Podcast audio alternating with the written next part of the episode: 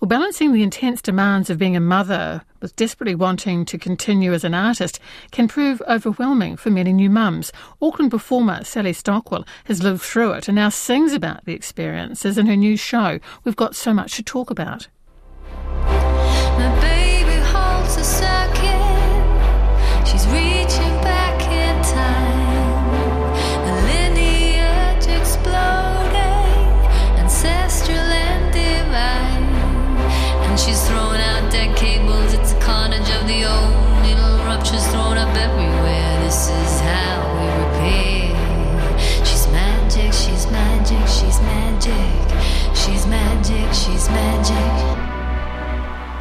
As well as being a musician, Sally's worked extensively on stage and screen. She brings all these skills to a show she describes as an experimental mashup of electronic sound, song, movement, and rebellion. Sally explains that, like most new mothers, she wasn't prepared for what was to come. Oh gosh, I didn't know what it was going to be like. I just knew that, as they say, the clock was ticking, and I had to make a conscious decision to try to be a mum. You know, try for a baby. I never held gr- great ambitions to be a mother, but I, I, always assumed it would happen when the time was right. And I had a mother who was always saying, "You've got plenty of time. Don't worry. You, you know, you're in your thirties. You, you know, you've got lots of time." And then I started approaching forty, and I had to kind of put down tools, really. So I had to make that space, make that, make that wish, make that desire. And for me, in total honesty, it hasn't been easy. And, you know, of course, there's all the love, but it's not easy. and, and I've seen, you know, we've got so much to talk about described as an exploration of this struggle between um, artistic identity and motherhood. I mean, did you find that, again, with the arts having been such a big part of your life, that you had to effectively put that on hold to one side for a while? And how was that for you as somebody did, who had spent so much of your time on stage, you know, performing? Uh, well, I, I, suppose those first days, weeks, months are just so all encompassing. It felt, as I think it does for a lot of women, uh, like a juggernaut. And my first baby was reflux. In fact, my second was too. So that added to the um, kind of stress, I'd say, and perhaps postnatal elements that are just there anyway, I think, in motherhood. I don't think that's something we talk about. Like, those things swim around ready to rise up if things are difficult. So I initially was just in the swell of that young mother, young baby phase. And what I'd actually done is I'd recorded my album, my first album, while I was pregnant with my first child. When she was six months old, I released the album and I had a little mini tour. So I had a lot of focus around that time, and so I had my first experience of juggling motherhood and career ready to unfold. But very soon, I think after that, I found myself still having that urge to want to create and found myself in that struggle or that question of who am I and becoming a, a young mum brings around that feeling anyway of what am I, who am I, where's my old self gone? I'm just here really for the immediate needs, which are constant, and the exhaustion and all the other things that are involved in that world uh, started to become at odds with the question of will I ever get outside the house, even for a walk, let alone can I walk down the road and think about what my next opportunity away from my baby might be. And I really didn't want to leave my baby, so I think that was actually my very personal dilemma. I didn't want to leave her, but I wanted to work. Well, I mean that's that's not uncommon, and in, in, fact, in those situations, you can find the loveliest mums in the world can feel a degree of resentment because they've had, a, you know, I think particularly perhaps for mothers who come to this in their 30s and 40s, you know, they've had a rich, full career mm. and it feels like a big sacrifice. And there are times yeah. where it's very hard to be home alone with mm. this hmm. little one. Um, mm. So, I mean, did you did you struggle with that the whole time, or has creating this work helped you to find the words for what you were feeling? Definitely, this work has helped me find the words. And I think what I do, I tend to do as an artist, is I just get busy anyway.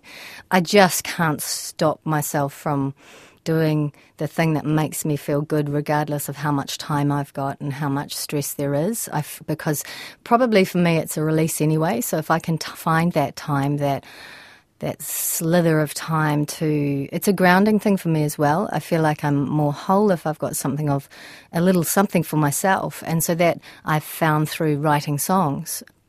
I've moved more into writing music in the last sort of 15 years alongside my acting career. So that's something that I can do in my own home, in my studio. So I was able to continue working on the craft of that, but it took took a year or so before I actually sat down. I remember we'd been away on holiday on our summer holiday, and I sat down and I was looking at, at my s- studio and thinking, I don't even know how to plug in these leads anymore, but I managed to get it going. and then I kind of wrote a song in one go, which is in the show. What's the tone then of the songs in the show? I mean, I, I love the description of it an experimental mashup, you know, because you're going to have good days and bad days um, as a parent. So, I mean, do we have a mix of emotions here, kind of representing this, this uh, motherhood experience you've had? Definitely. Yeah, because it is. Motherhood is a mash of emotions. And it's not mutually ex- exclusive one one feeling. We can have those feelings of love and hate in a flicker of a moment. And so it's about the coexisting of of different emotions. So it's very textural the show in in terms of the palette of songs. And we really look for the light as well as and the comedy and the comedy of in failure as well because there's so much failing in motherhood. And the feeling of failing as well as the darker emotions of feeling desperation and feeling um, real frustration and rage as well. That's something we don't talk about as women in society.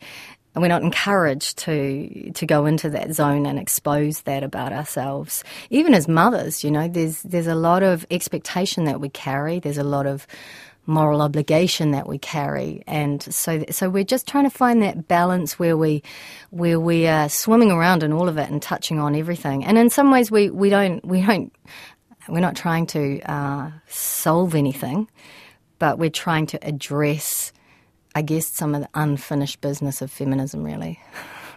without you, being too heavy. No. well, also, I mean, you've got song, and as say, you've got you've got movement and acting. And I was interested because you've directed other productions yourself, but you brought in a director for this work, and this is a dance artist. And I thought, oh my goodness, that's very interesting. So, are you also pushing yourself physically on stage? Yeah, yeah. So I I've spent time working uh, within physical theatre. And the theatre that I really enjoy is devised theatre that utilises the actor's physical capabilities as well as vocal. So, and working with imagery and making images on stage that can morph or tip into physical you need to use your body basically. So you use your body however you need to, and you use your voice however you need to. And because I can sing, I, I, have a collection of songs that really are the spine of the work. And then I wanted to really push myself, like you asked, to cohesively kind of knit it all together. I know my director, Julia Harvey, I've known her for years, and we worked together on a piece called Dark Tourist by Malia Johnston and Emma Willis years ago. And I saw her solo work, and I was really struck by how strong her work was. And she worked with the voice, which you, we don't always see with dancers, and she worked with microphones. And I loved the way she integrated voice and microphones and choreography. And she was exceptionally brave as well. And I thought, she's the person to work with for me because she's going to help me. I didn't want to become static behind my instruments. And in fact, I wanted to find a way where I can actually not even be beholden to the instruments. So we do have some pre recorded music as well and some live modes as well. So Julia's been really able to hold all of the modes or all of the disciplines and get it moving. And we do. We have me we have me all over the stage at times. Has being able to work on this, and you, you were going to be performing this last year and COVID got in the way, so you've been working on this piece for some time, has getting back to being creative in your own right helped you as a mother, do you think? Yeah, definitely. I'm a better mum when I'm happy.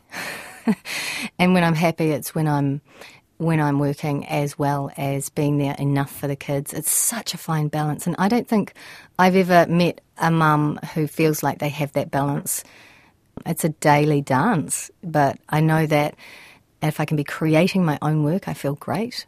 I feel great too, obviously, if I go off to, you know, a film job or something. Um, the thing is being able to come home and be there for my kids as well and know that they feel anchored and they feel like I'm giving them what they need for their emotional worlds and that I'm there for the little details as well. So it's always a balance, isn't it?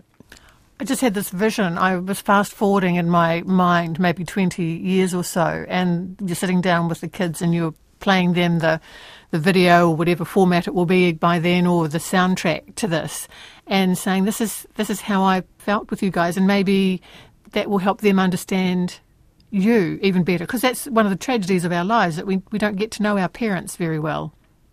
Yeah. Yeah. How do you think they'd feel about it? And that's the really hard question, isn't it? Well, I don't know because I feel like I'm always growing. I'm always growing up, and that that relate because what this show does is it takes me back to my relationship with myself, my relationship with my childhood, my mother, and my father. You know, my the way I grew up, and then it throws the the lines forward to my child and how does she feel about me, and how will she feel about me, and we're always asking that question as mothers um, or maybe we're not. Um, am I damaging my child by not being there for them, or how am I helping to shape them? So it sort of comes back to that nature nurture. And there are some mums who really don't think about that, and I'm refreshed by that because I, I tend to worry sometimes about how I'm affecting my child we live in a very sort of switched on psychological world now where we have also that's another layer of pressure of needing to be there for our child's every emotional need and understanding its psychological effect in a way. So I try not to think about it too much because I think when we're doing our best parenting, we're just feeling it and we are in we're in a current of um, trusting ourselves. So I don't worry about it too much, but I do know that I integrate the kids into my life all the time. Like, for example, Florence, my eldest girl, who's eight, we have um, we have her voice in the show, and it's a it's a an iPhone recording that I took of her doing some music, her just improvising on my piano.